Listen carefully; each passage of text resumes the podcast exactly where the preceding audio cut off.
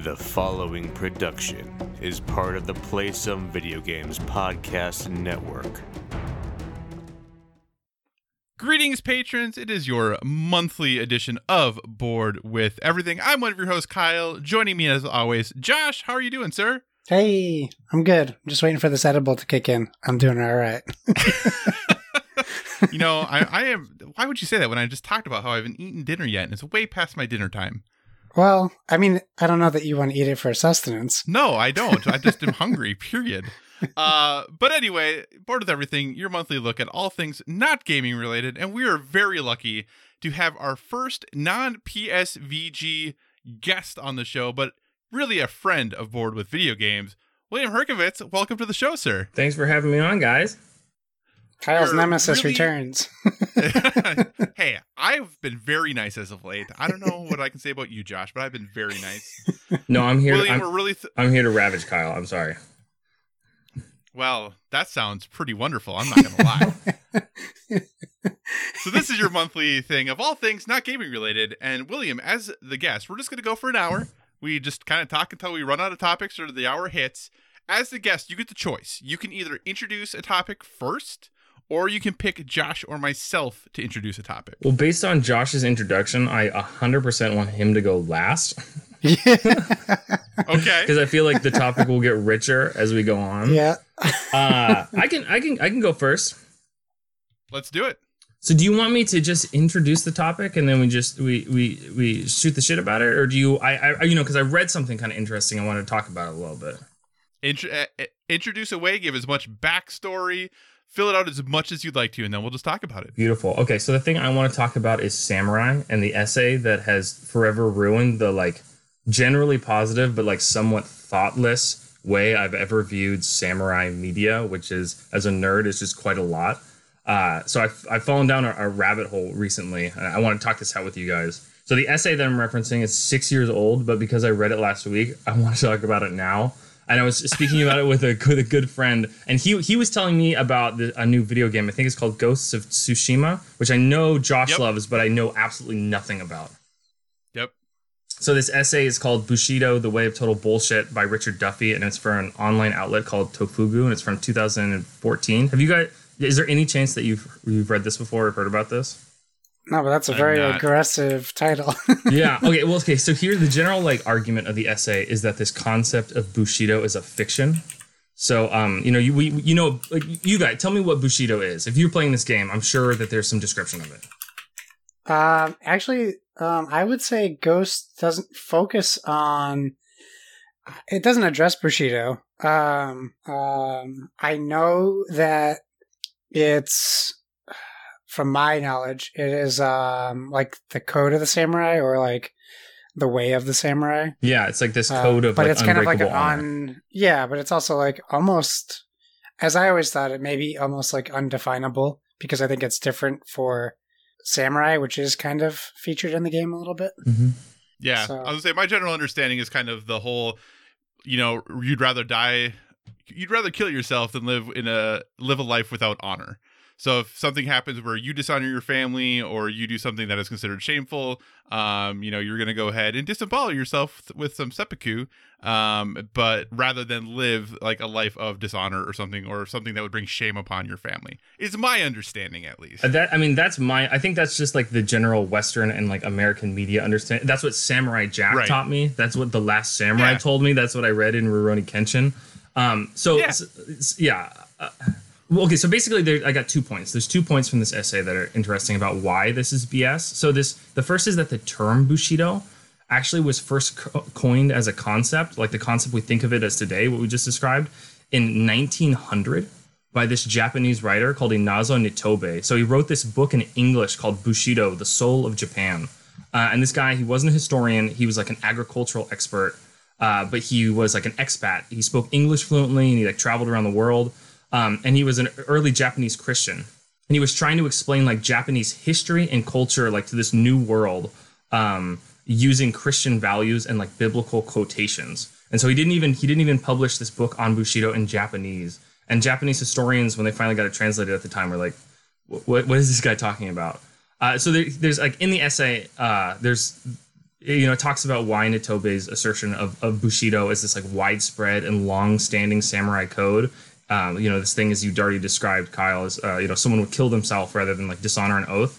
Why that's been adopted and perpetuated, but I, am kind of just going to skip all that because you should just read the essay. Um, but but the, the the second point I want to bring up about why Bushido is BS is that, and this was the most interesting for me. It had to do with this like what we know about large scale samurai warfare. So there's like one of the most famous battles in Japanese history is called the Battle of I think it's Sekigahara, uh, which founded the to- uh, Tokugawa shogunate. And so this is the, the national government from 1600 on into like the mid 1800s. It's like the first national government following this like long period of civil wars. So this battle is this like enormous campaign with like all these feudal leaders and they're like 1600,000 samurai. It was basically, you know, they battled out the future of Japan and it was like all based on treachery. Like the whole thing is just basically backstabbing. You have like it's like Game of Thrones. You have like six of these feudal generals on one side. It's like a, a fourth of like one fourth that like flip sides or like bowed out right before the battle, and they like skewed the numbers on everything like right before the fight. And what I'm reading is that that's like emblematic of like the samurai era of era of like how samurai fought, which is that it was just Game of Thrones style negotiating and backstabbing and failing to show up to a fight and like that dominated whatever concepts of like overarching like honor or like loyalty you might otherwise expect and that's like the that's like the exact i mean if you're if you promise to show up for a fight and then you just switch sides or bow out. That's like the opposite of what we think about bushido right? And so the thing that i wanted to talk to you guys about is that for me this actually like now that i like just reading this it kind of makes sense to me. So you know we mythologize samurai and also like knights in europe uh, and like especially in nerddom i think we mythologize these things. I think game of thrones has done a, like an excellent job in like killing like the majesty of of knights. Uh but you know what these people really were they were like thugs of like a feudal system where like landless peasantry We were like forced to like live toil and die in perpetuity for like gilded regents and like who enforced that but like samurai and like if you're like a farmer or like tired of like starving or being treated like crap by like the class above you and you like try to change things like if it's a knight or a like these are the guys that's gonna like come in and just like slaughter you and is gonna put a stop to that. Uh, and so I watched, I think it was two nights ago, an Akira Kurosawa movie called Kagemusha. It's from 1980, and it's like it's like where the, the king hires a thief as his body double because he looks just like him, and then the king dies, and like all the samurai generals try to like prop up this thief for like a few years, like to continue this war, so not like everyone doesn't know that the king dies. And I was like, yeah, the, maybe these guys are all jerks. Like it just like I don't know. Maybe they're all jerks.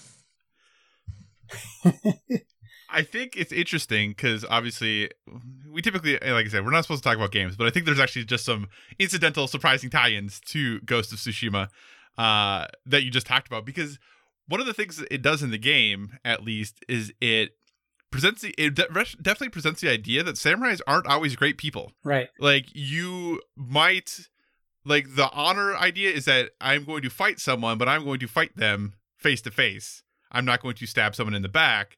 But that doesn't mean I'm not going to kill some people, and that doesn't mean I'm not going to kill some people for reasons that might not seem great. Uh, they're you know you're negotiating situations where you killed off entire families or you exterminated peoples and you did and your characters or your people related to your characters did these things. So that's what I actually thought was kind of interesting about the game is it wasn't really being like, oh, I'm this our family is super honorable and we do all these things right. There's a lot of people who don't like you in the game. And that was really the first time I had ever thought about because I always thought samurais as these awesome, you know, like you were talking about, these awesome warriors who went out and did these cool things in honorable ways. And surprisingly, this game has introduced me into things that I did not think were going to be true. Josh, I don't know if you've had the same experience. In the game, I mean, there's people that there's specifically a person who, uh, and maybe more, in, uh, samurai uh, for status, um, but are definitely not trained in the samurai way. I think what's interesting about this essay is this clearly, well, it, it comes across as um, a way to legitimize samurai or, or paint them in a in a a better light. I'm curious um, uh, what uh, Nitobe's like reason for doing that was. Like, did he have some type of attachment to samurai? Was he seeing it as like a? He was upset that it was being seen at the time as like a cowardly or like um, bullyish like career, um, or is this just something where someone came to him and was like, "Hey, like we want to be looked upon as how we looked at ourselves?" Because like if you look at pictures of the samurai, they're like their armor is like two times the size of them. They're under six feet. They're under five feet. Some of them. They're not very imposing looking. Some of them. Um, so I'm real curious about what what the reason to create Bushido and and like what it seems like is like like um build up this like seppuku like this is what an honorable samurai does and and he'd rather you know kill himself and die at the sword than like lose in a battle but meanwhile like you see later that they were too afraid to commit seppuku because it hurt too much so they weren't even doing that they were pretending to do it so it really is, I guess, uh, eye opening because I didn't really know while looking through this while you guys are talking. Like, I didn't know a lot of this stuff because I think, yeah, it is like this whole like trying to rewrite history and make or make things look different than what they were. And you're right about Game of Thrones. I think they did do a pretty good job at showing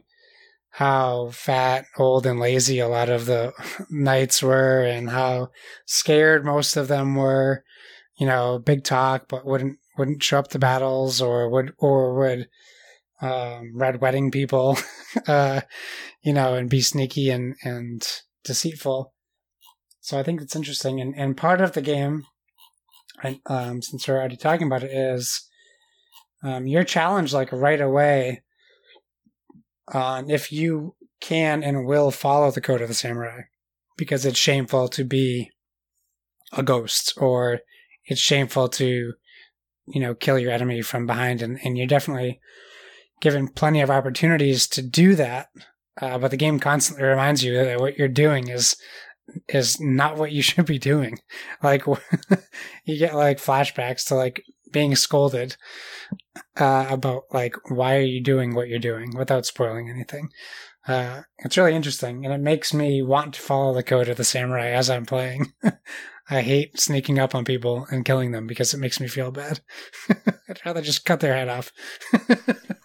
That's my entire approach to Skyrim. But uh, so I think that um, it, uh, my understanding is that the reason that he wrote Bushido, the Soul of the Samurai, uh, this Nitobe guy, uh, was basically to make sense of Japanese history to like greater Christendom as like a Christian. Uh, to kind of turn what would otherwise just be viewed as like this like isolated culture of savages to like as actually this is this is an honorable system that embodied Christian values even before Christendom came here. And I think part of it is that it kind of languished in obscurity for a while until this like rise in Japanese nationalism. And it's like this idea of Bushido has been like co-opted historically by Japanese nationalists to like as a way to understand like how honorable we were before and like how like self-sacrifice works its way into what it means to be you know to have japanese identity and a lot of other stuff that i think is just beyond my understanding but i just thought you know i added like a little bit of complexity that i just ne- i know i was just, i thought of samurai as like samurai jack and that was basically it. Do you think that does do you think do you think this is something that people should be like analyzing and looking on or is it something we can just like should I be correcting people when people th- if I get into a conversation about like Bushido in the way of the samurai, like or is this something that is just like a like I can't look at it the same anymore because no, I think I, I think it's I don't think it's like a correcting or like shaming thing at all. I think it's like more interesting. It just like adds complexity yeah. and depth to this like to this topic and conversation and just makes it like I'm going to then I'm not going to be able to look at uh, you know samurai media the same way that I ever did before, but like I'm excited to watch the next like Kurosawa film and like think about it through this new lens. I think it's like something that's worth bringing up in conversation as like a cool fact about Bushido and samurai and Japanese culture to you know people like me that know basically nothing about any of those things other than what I've just stated on this podcast. Right. Well, it's interesting because in Ghost, you you're facing off against the Mongolians, who are like are notoriously the most barbaric and evil and corrupt peoples, and even in the game, they're even portrayed as relatively smart and uh, well trained and thoughtful. So I'm, I'm now I'm now I'm curious to look up Genghis Khan and Kublai Khan and see what's going on with their uh, code. I mean, they were effective administrators. Can you imagine having an empire that stretches from Europe all the way to like all, all the way to the Pacific Ocean? That is, Right. you, you have you're like bringing messages through horses. Like you have to be really like let's forget the killing and the murdering and everything. Just from an administration level, that's that's that's amazing. It's tw- That's like 2020 defined. Let's look at it from an administrative level. Uh, forget about the killings. uh, I think my favorite part of that number one, favorite part number one of that whole conversation is William. How do you sound so smart all the time? um, if you could let me in on that secret, that'd be great. Number two, Josh, I love the time when you talked about how you know people weren't really practicing seppuku because they realized it hurt a lot. Yes. I no, it like says would that. be- It literally I says know, it. I know it does. I just, I just love that realization that stabbing yourself in the stomach with a knife probably Yeah, is going to hurt You didn't quite a think bit. disemboweling yourself was not going to be Right. painful? right. the first think- guy does it. He's like, "Oh no, I'm not gonna. I, I can't finish this." I, I think like the big takeaway is like, oh wait, people are still people. Stabbing yourself in the stomach hurts, and people like acting like bastards. Like that's just like that's a fact. That does, it doesn't change. Huh? Yeah, they didn't have crystal meth back there to uh, take the pain away for you. What's that guy doing? Uh, you know. All right, Josh. That is topic one down. Would you like to go next, or would you like me to go next? Oh man, I don't know. I don't want to.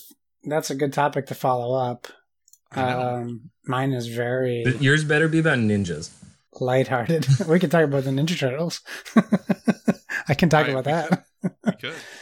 Okay, I'll go then. I'll let I'll let that. Oh, uh, Kyle's is about ninjas. Okay. No, mine's not about ninjas. It could be. I guess you could make it. I'm gonna Google ninjas and see if anything interesting comes up. So here's the question: Do you want to go the positive route with this question, or the negative route with this question? It's 2020. Let's go positive. Let's go as positive All as humanly right. Is possible. it possible? Okay, here we go then. What do you think is you could say underappreciated or underrated, however you want to look at it, most underappreciated piece of media?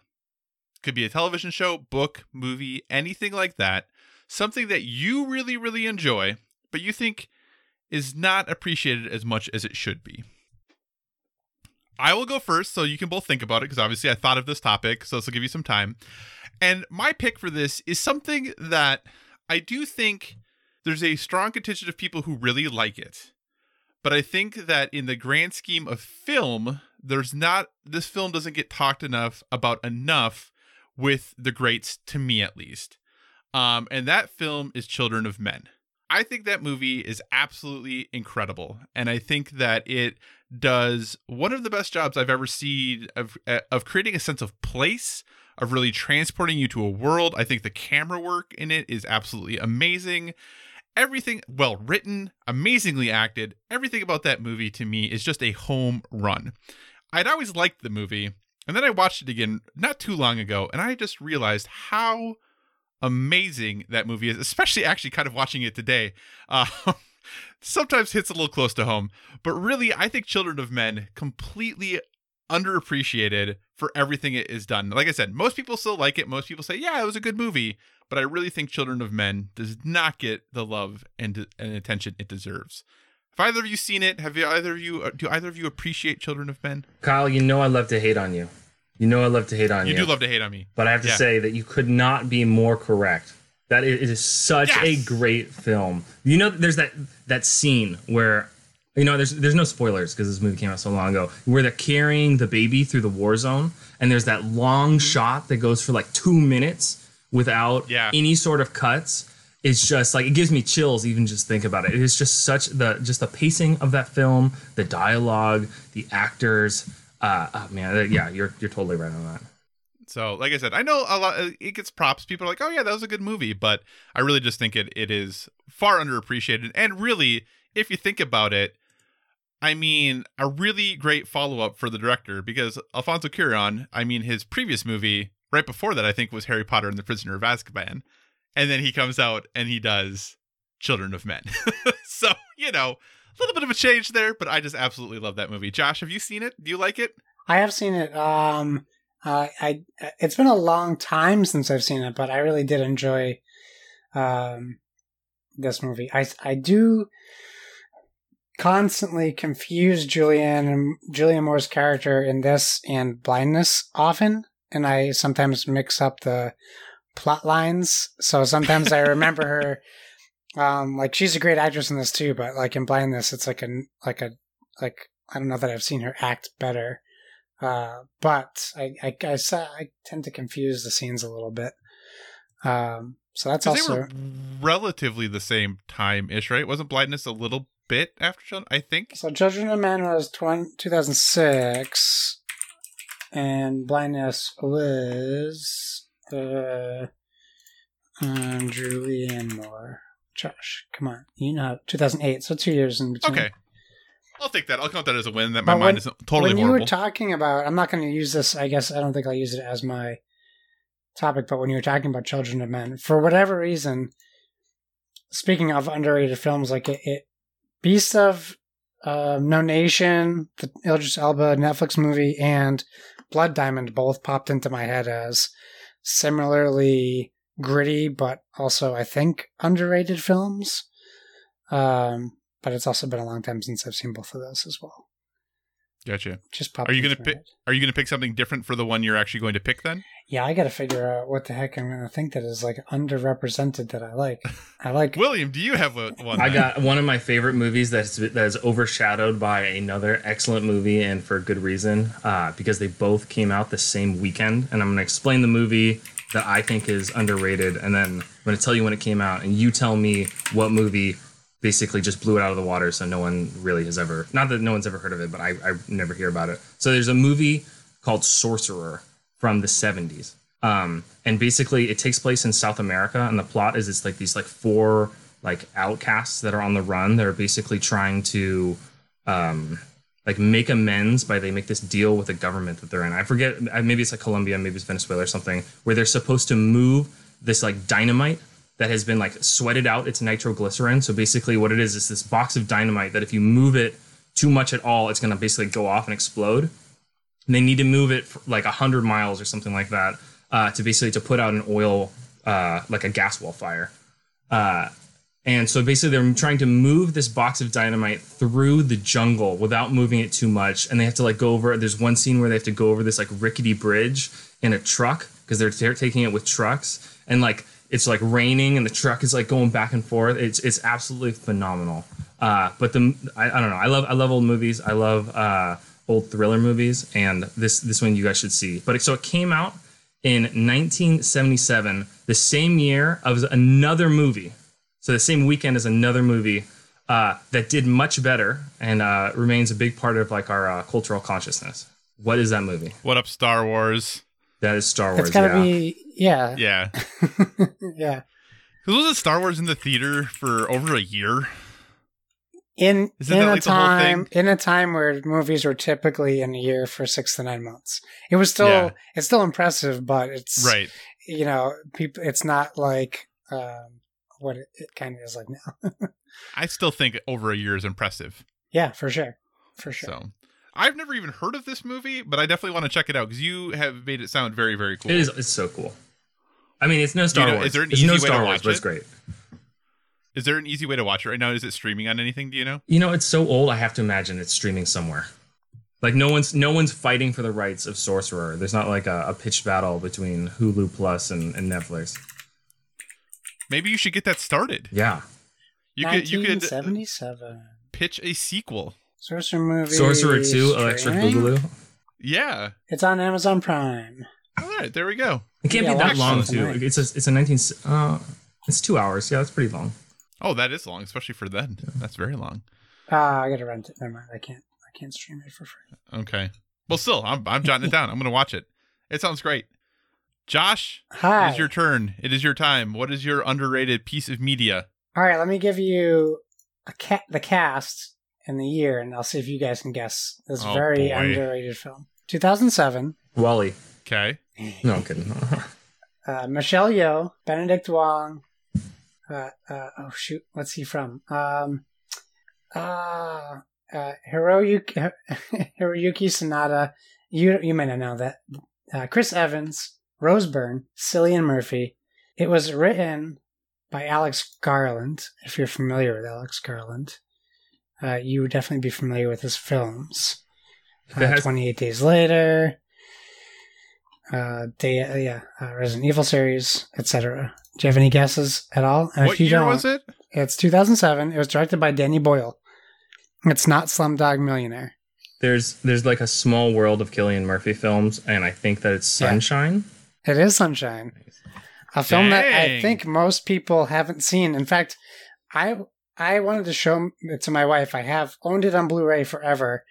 Uh, I popped in the Blu-ray to find out it's defective from the manufacturer. It always plays the um, production uh, um, uh, what call it the like production diaries while you're watching it. So it plays over the audio of the film, and it shows up Oh, in a little box in the bottom, like the like production company commentary.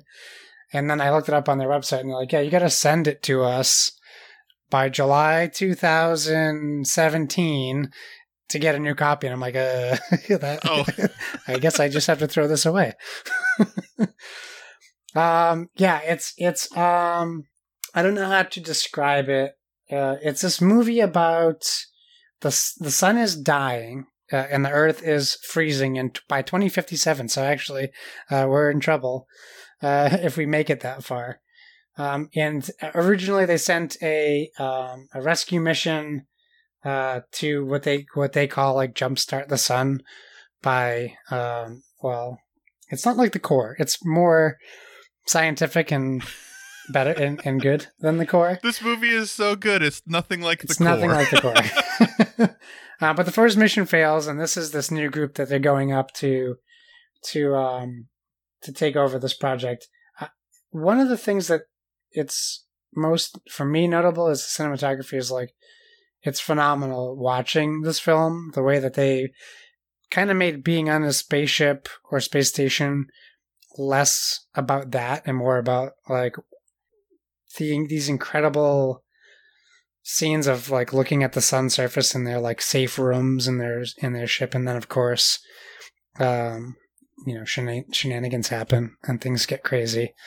Um, but it also reminds me without the horror but if you like take like event horizon or um, i'm trying i'm blanking on i want to say the movie was called um, pendulum or something but it was ben foster space movie. Uh, hey, look, it's the first search.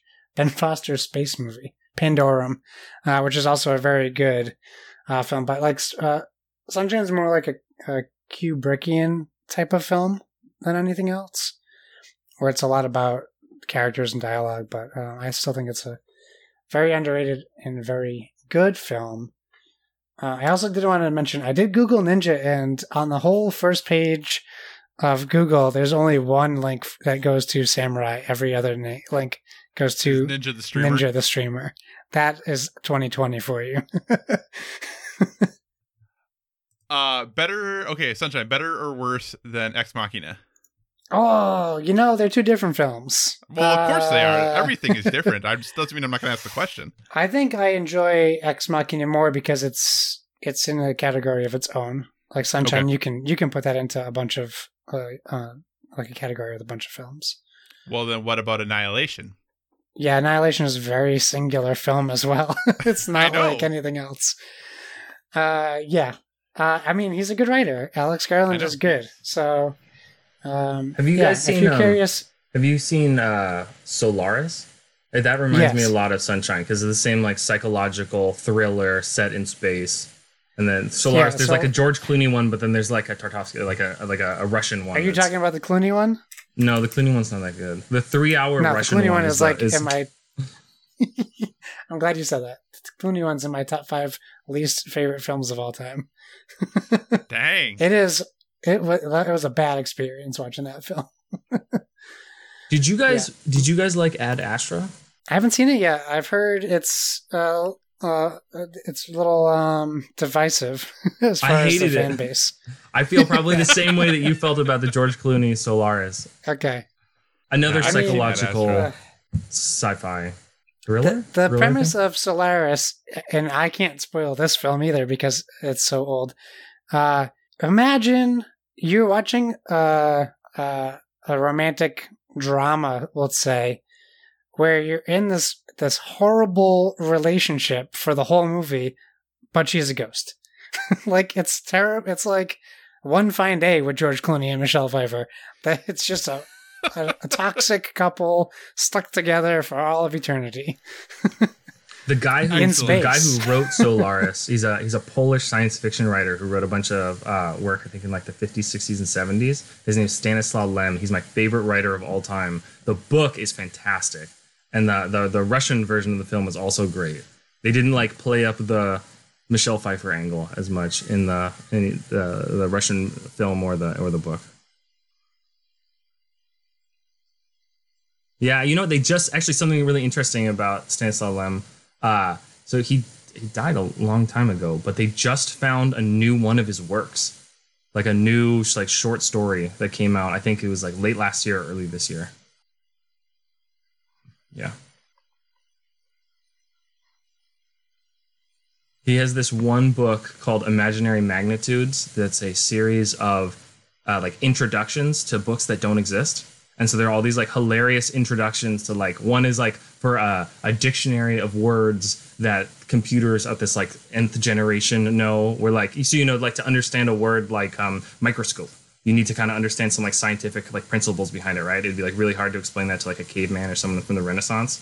And he has this like introduction to this book where all the words to know what the words mean you would need more than a human lifetime to actually understand like the components of those words and he's like he has like a lot of fun with it it's super funny it's, it's a it's a great book Man, Wow, learn something new every time we have Liam on. My brain I know, I always a little feel- bit. I always feel dumb. Uh, I mean So, that the best so, Kyle, possible that's. Yeah, that's how what does I'm going for. feel, that's what I'm Liam? going for this this episode. I've, I've been hard on you before, and now I'm kind of doing the, the psychological thriller approach to you. Yeah, it's, it's working. Very effective. Very effective. I got to read more. I don't even have like a regular favorite author. Regular, I gotta go write a book right now. compared to an author from a different country who's my favorite. Goodness. Okay, Josh. With that, hey, it is time for your topic. hey. So, um, this kind of just broke, and I kind of thought it was interesting, and I was, and it it's in the in the film industry. Um, did you guys see the deal with AMC and Universal that happened uh, within the past two days? All right. I saw well, the some- headlines, but some that's it. backstory was so the backstory to this is in March. Um, Universal released Trolls on VOD and in theaters, but theaters were closed. Um, and typically you're supposed to wait like a set amount of days. It's just like the unwritten rule of the road. Like you wait these many days to release your movie on VOD, so you're not hurting the theaters. So then Universe, uh, then AMC hit back and they said, you know what, we're not going to play any more Universal Studios films in our theaters. Period. And then Universal's like, oh shit, uh, delay Fast and Furious till 2021. Um, uh, shelf a bunch of our movies because we don't know what we're gonna do now. Now, in the meantime, like Trolls World Tour was a huge VOD success for them, which is why AMC also got very angry. So they weren't talking to each other forever until Tuesday, which was wait for it, yesterday. Uh, the two companies they they announced that they had agreed on a new theatrical window of just 17 days. So, um, AMC said, "You well, any, Universal can play any of their movies now. It's fine. You can come do that. And so that's like Uh, three weekends and then the weeks in between, right? That's like the idea. Three weekends. Yep, three weekends. So, um, it's a significant shortage. I'm I'm getting this from Polygon, uh, uh, a Polygon article, and um, it's they say it's significantly shortened of previous windows, which was closer to 90 days for physical home release, uh, in about 75 days for digital releases. So it's it's a huge jump. So th- their um, example in practice would be Jurassic Park, uh, Jurassic World Dominion is supposed to release June 11th, 2021. Uh, if you don't want to see in theaters on June 28th, you can rent it for 20 bucks on your TV. So my question to you guys is, what do you think this is going to do to theaters? I'm con- I'm conflicted. First off, like Netflix exists, right? Like I watched The Irishman and it just came out straight into Netflix. Like that exists. So theaters were going to have to change somewhat. Like you couldn't just you couldn't have a, a movie sitting there for 90 days when you have like other houses that are basically just working their you know film straight to your computer. So they clearly had to change. But yeah, I don't. What does this do to theaters? I think that I mean I love go. I once this pandemic is over, over like one of the things that I'm most looking forward to doing is going and seeing a movie again in the theaters. Like that experience, like it brings a lot. I don't actually think that it is. um it is like some relic of like a bygone era. I think it's like paper books, right? Like we have other technologies, yet some people still just prefer paper books because the experience is just slightly different. Like I'm able to stream a movie on my laptop, but I like to go to a theater and I like to sit around with a bunch of friends and we're all watching the same movie at the same time. Uh, we're all getting the good seats, which is exactly in the, the center, both height and uh, uh, length. Um, Oh, But I wow, think that's that- where you go for best seats. yeah, or slightly, uh, you know, as I get older, I actually like getting closer and closer to the front because you get the, you know, the full view. Wow. Uh, so long as you're not craning your head back. But I think that, um, do you think this is like the beginning of like the death knell of of theaters? Like, are they going to be able to? Does it? Does it do you think that the economics makes sense? Three weekends? Kyle, what do you think?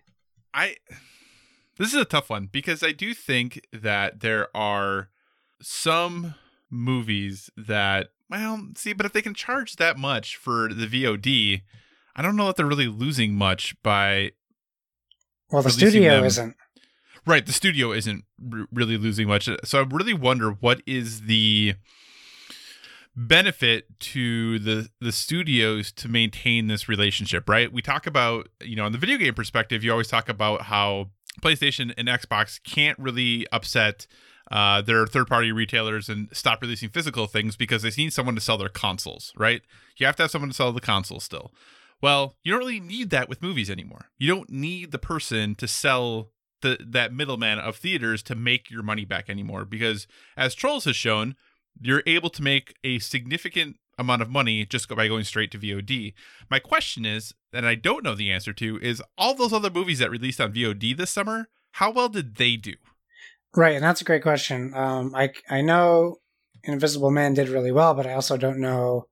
That was also, I think, had a limited theatrical release before everything happened. Um, but uh, AMC did. Uh, they are getting a share in some of the new revenues, but only AMC theaters. So Regal, Showcase, um, Alamo, all these places. Like Alamo's gonna be fine because they're they do all like the the like the old fashioned cinema too. Like you can go see Indiana Jones tomorrow at the Alamo, and then Scott Pilgrim the next day. Um, so they didn't say how much the revenue share would be for AMC. My my thought is, while I agree to a degree with William, like I loved loved going to the theaters, and I still do. Uh, but I get so weary now because my experiences are so inconsistent, where I don't I don't always go to a movie and enjoy it because of the people around me. And I'm still paying the same amount of money to gamble on a quality experience. Um, now, if like, so Tenet, a movie filmed in IMAX, a Christopher Nolan film that I want to see, I'm more willing to suffer um, an uncomfortable movie going experience if I'm, if it's like a li- like a limited release, like Tenet was filmed in IMAX. You should see this in IMAX. And then you can watch it at home and think if you experience it differently. I'm more like willing to do that, but for me and my wife to go to the movies now, before even considering taking my son, it's like twenty dollars is a bargain to rent a movie. And at this point, if you look at what they've done for rentals, it's usually like a week or two later you can buy it for seven, eight, nine bucks or no, sorry, you rent it for f- five, six, seven bucks. Uh, so I'm still very much a physical guy as far as movies go. Like I buy physical releases. I don't even I give away my movies anywhere codes because I don't use it. Um, I still love physical media, so that kind of plays towards like the, the theater part. And I wouldn't necessarily buy it digitally, but I'd be more willing to rent it. Um, you know, we got a popcorn maker, we got popcorn kernels, we got butter like we can simulate it as much you know and it makes it for us a lot easier we can't get to the movies with a kid so this is even more incentivizing to us like great. I almost bought I almost bought Scoob to watch it just because it was something I could watch. And then, like, like you know, luckily HBO Max just put it on HBO Max a week later. I didn't even have to buy it. I'm like, oh, great. Um, so I think that's also something you'll see. I would never have gone to see Scoob in theaters. So I think doing this also broadens your audience, just like a Game Pass does. Um, people who wouldn't go to the theater to see Trolls World Tour might have four kids at home, and now they're buying it because it's something to do during the pandemic. I mean, this is obviously a specific case. Um, and if, if the pandemic goes away, I don't think theaters are going to hurt. It just depends on if they're still around. So I have, I have something interesting. So I don't know if all your listeners, uh, I've, I don't think we said this at the top, but I live and I work in Rwanda in Central Africa, and in in the country we have one movie theater in the entire country, and I love that movie theater. But it's like you go to the movie theater and it costs like three dollars, or if it's like a like a 3D movie, it'll cost like four dollars.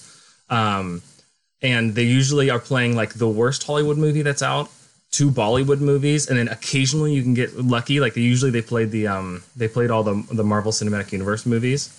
And so like we got to see like Black Panther in Central Africa, and there's like a scene where they like zoom in on where Wakanda is, and it's basically Rwanda, and everyone like everyone was going crazy and clapping in the in the theater. And but um yeah, I think that uh so that's kind of skewed how I've seen movies over the last four years because I don't think that that is the average American experience anymore to go out and see a Bollywood movie for three dollars. Uh, but I really hope that that movie theater still continues to exist after this pandemic, because otherwise, that's it. There's like no, this is the end of. It's only streaming.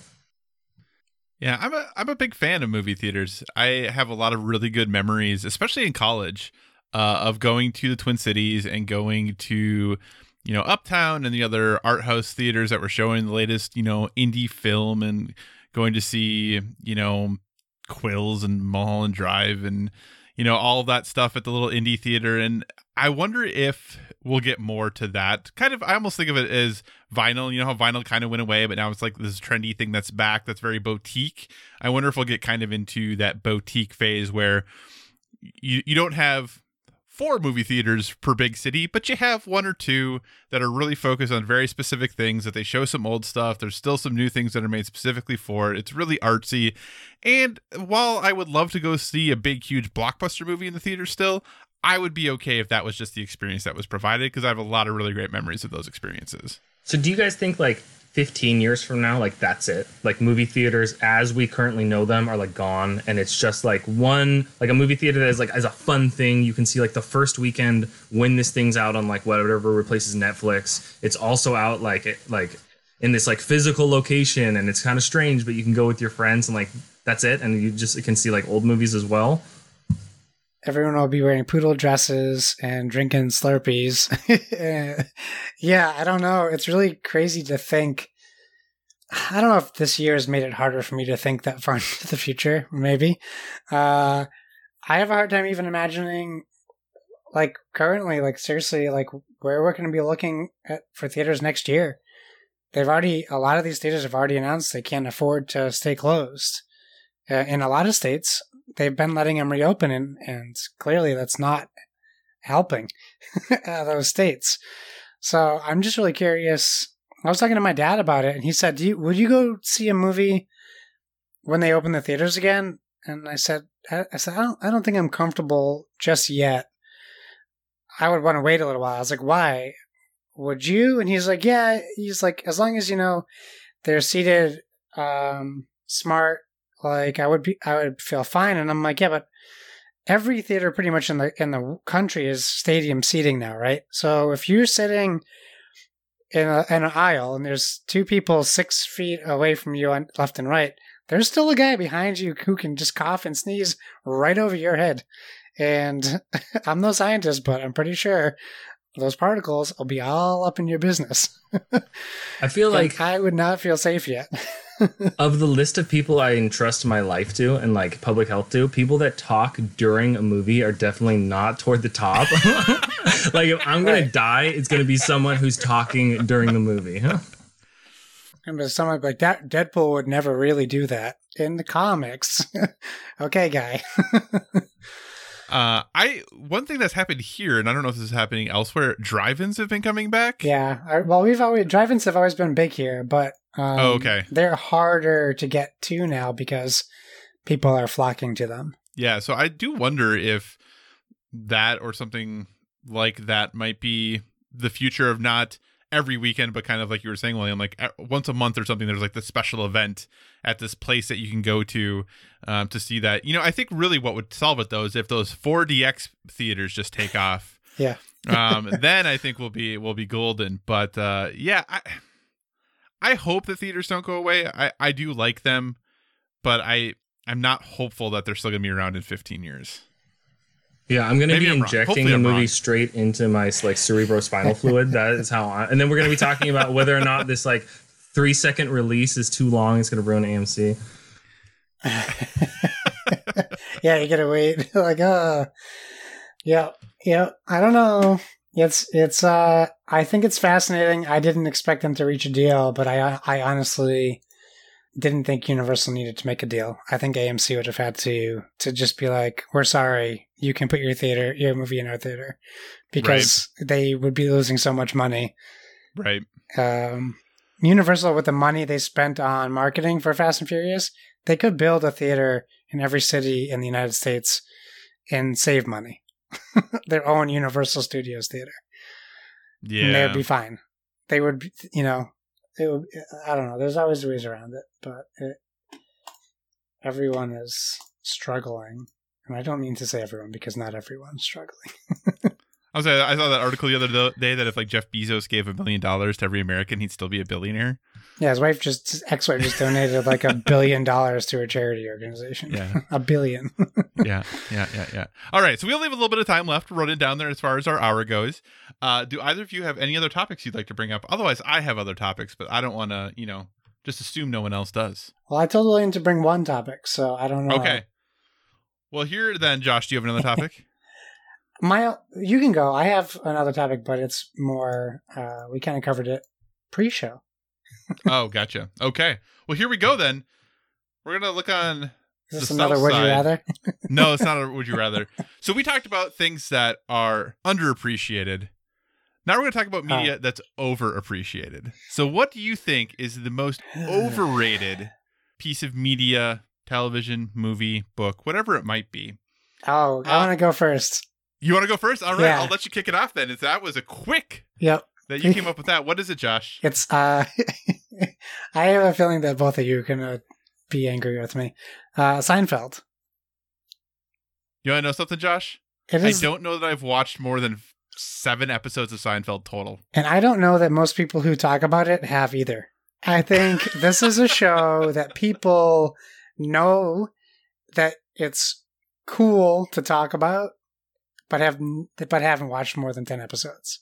They know Soup Nazi, they know Kramer, they know George, and they know the silly dance, and they know that Seinfeld likes Superman. Like And that's what Festivus. people know. And Festivus, because that is one thing that definitely caught on. Yeah, Josh I'll and be honest, Kyle. I didn't even know that Seinfeld like Superman. I think yeah, I don't think I've seen more than ten episodes.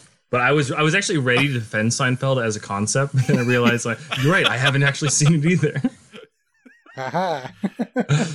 Yeah, every time I th- turn it on, I just hear that theme song, and I'm like, oh no! And then I change the channel. I just don't like the little theme song thing that they have. yeah.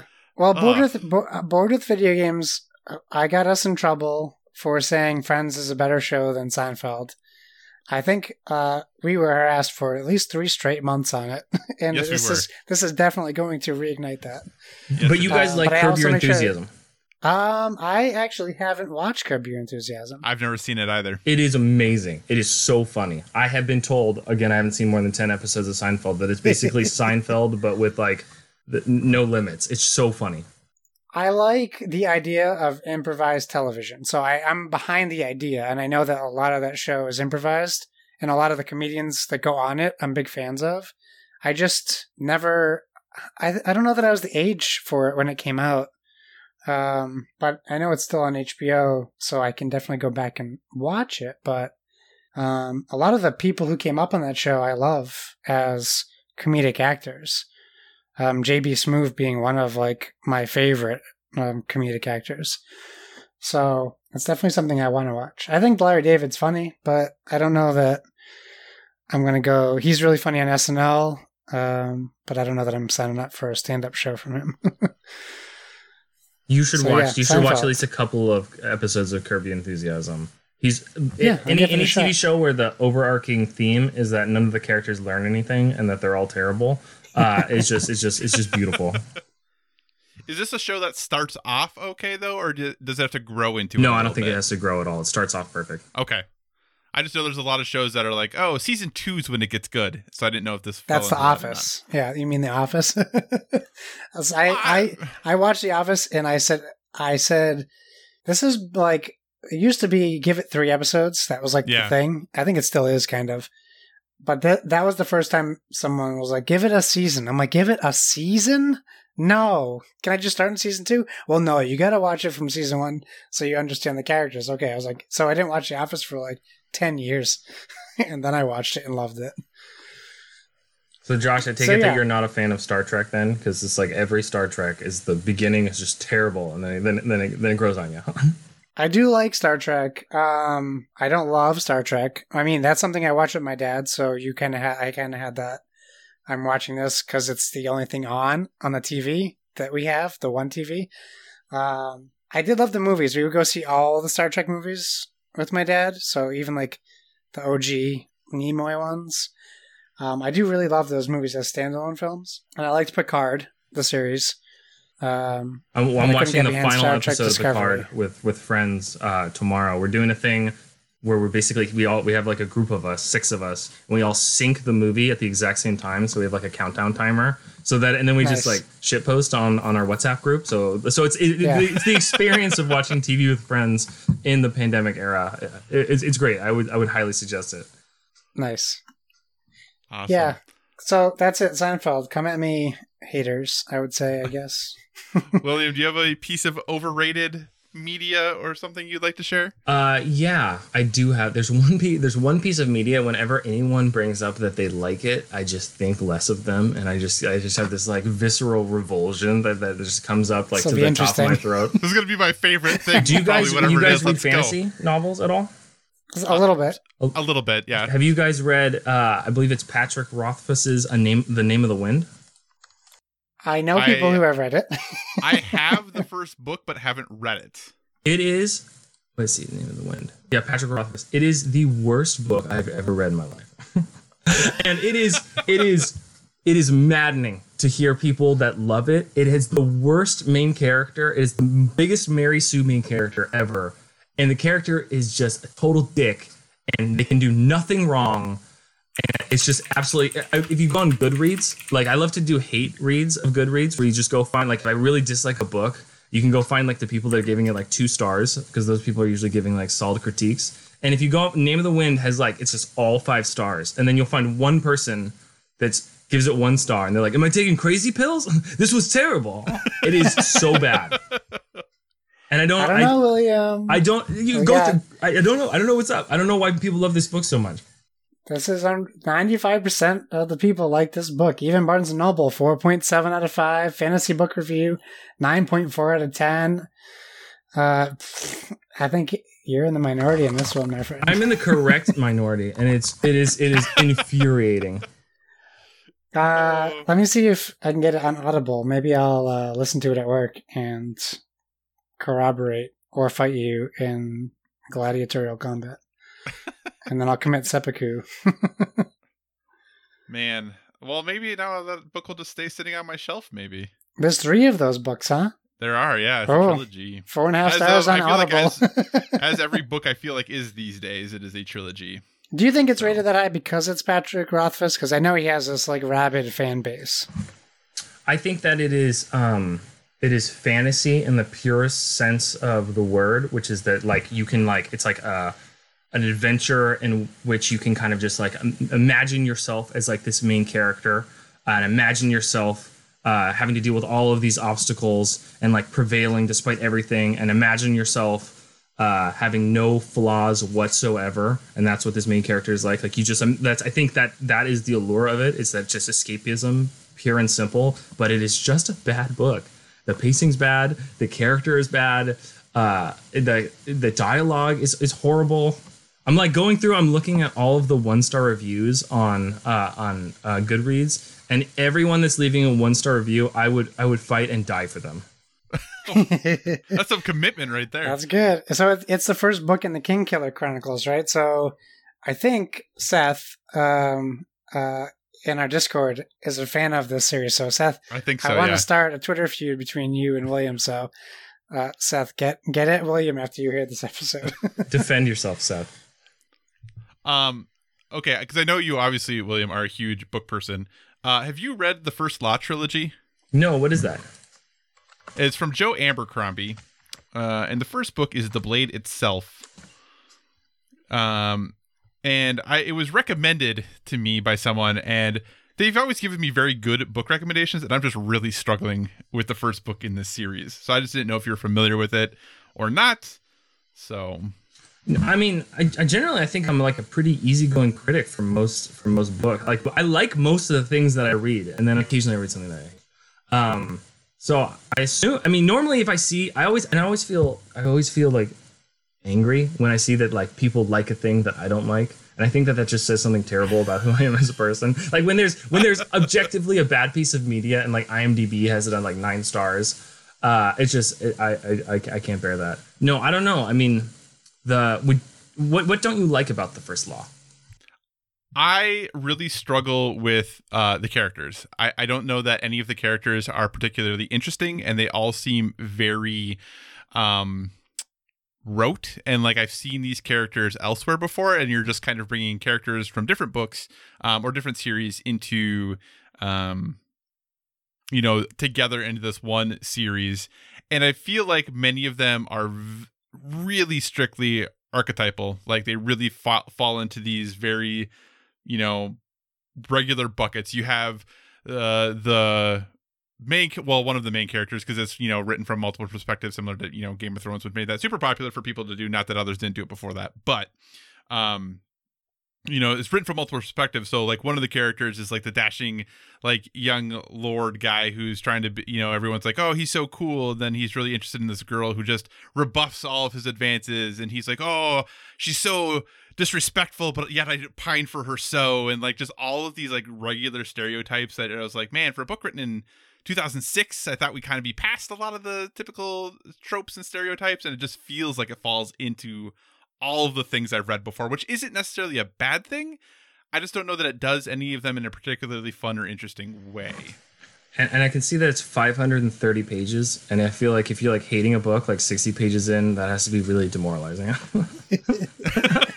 so, anyway, Uh, so okay, well, let, I just didn't know. let me throw a book in since you guys are talking about books. Let's did I do tell it. you? Did I ask you? I don't know if I asked this to William before. Have you read The Knife of Never Letting Go?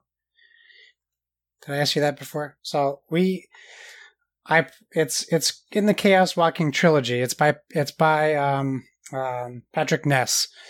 Uh, it's the first of three books, and um, I was able to pitch this. Uh, one of our one of PSVG's Patreon podcast is a book club, and I was able to pitch this to get into the last episode. So I re re run through the book, and and Seth read it for the first time. Um, but it's more sci-fi, less fantasy. Um, but the premise, without spoiling anything, is uh, you follow the main character, um, Todd Hewitt, and he lives in a place called Prentisstown, which is something you might want to con- like you consider maybe like Amishy kind of, um, where they have a rule where uh, the day a, a boy turns thirteen, he becomes a man, and that is this part of this town's history and Todd is 12, going on 13. He's about to turn 13. Um, uh, what you don't know, well, what you do also know is in this town there are, are no women. They're all dead. And men have this thing called the noise where you can hear everyone's thoughts and, and you can even project images at people. So you're able to hear constant noise all the time until you can learn to like tune it out as a child growing up there, and then um, um, uh, things progress from there. You find out a lot more about Prentisstown and and all the people in it. Uh, it's a very interesting book. And there's a dog that talks too. You can hear animals' voices too. So he has a dog named Manchee who uh, talks to him all the time, and he's like the Jar Jar Binks of the story, but not as annoying. That's a way to sell it. It's the Jar Jar Binks of the story. Yeah, I don't I don't understand. You described only one aspect of that character. It's Jar Jar Binks is only annoying. If you take that away, I don't I think you're just left with like nothing. There is nothing there. All right, he's like I can't think of another talking animal. he's like the Scooby Doo. no, that's not doesn't do it Scrappy justice. yeah, he's like the Scrappy Doo. Yeah, you're right. He's more Scrappy Doo than Scooby. He, you know, he would defend you. He wouldn't run away. All right, so we have hit our hour mark. Uh, my overrated piece of media. Um, I I'm just gonna see what your reactions to me saying this are, and then we'll we'll call it good. Uh, my overrated piece of media uh, is a movie that came out in 1999. That movie is called Boondock Saints. You're insane. That movie doesn't make any sense. Oh, Nothing in that movie makes sense. I'm not going to debate you on this. That's You're- fine. You don't have to. you- And like I you're said, wrong. I'm not saying it's bad. I'm just saying I think it's overrated. But Uh, isn't it terribly rated? Isn't it like wasn't it like yeah, like panned like across the board? Is even that too? I don't think. I don't Let's think critics Kyle it, but right it has. I don't think critics like it, but I think it has an ex, like it has a 25% on Rotten Tomatoes. Right, but what's the user rating for it? Oh, on Rotten, it's I don't want to say. What is it? it's a 91. Exactly. like critics don't like it, but it has like this really passionate, strong fan base that just adored this movie. And I watched it, and I, I'll admit I haven't watched it in a really long time, but I watched it somewhere around when it came out, and then I had some staff members when I was first uh, got my first professional job working as a hall director. I had staff members who adored the movie, so I sat down and watched it with them, and I'm like, I just, I don't get it. Like, it just this movie doesn't make any sense. I okay, I'm glad you like it. I just don't understand. But the people who love this movie love this movie. Yeah. and I just don't understand. But it has So, that great Josh scene with Willem Dafoe where he's like, "There was a firefight." yes. That's such I got to watch that movie. A serial crushing. A serial crushing.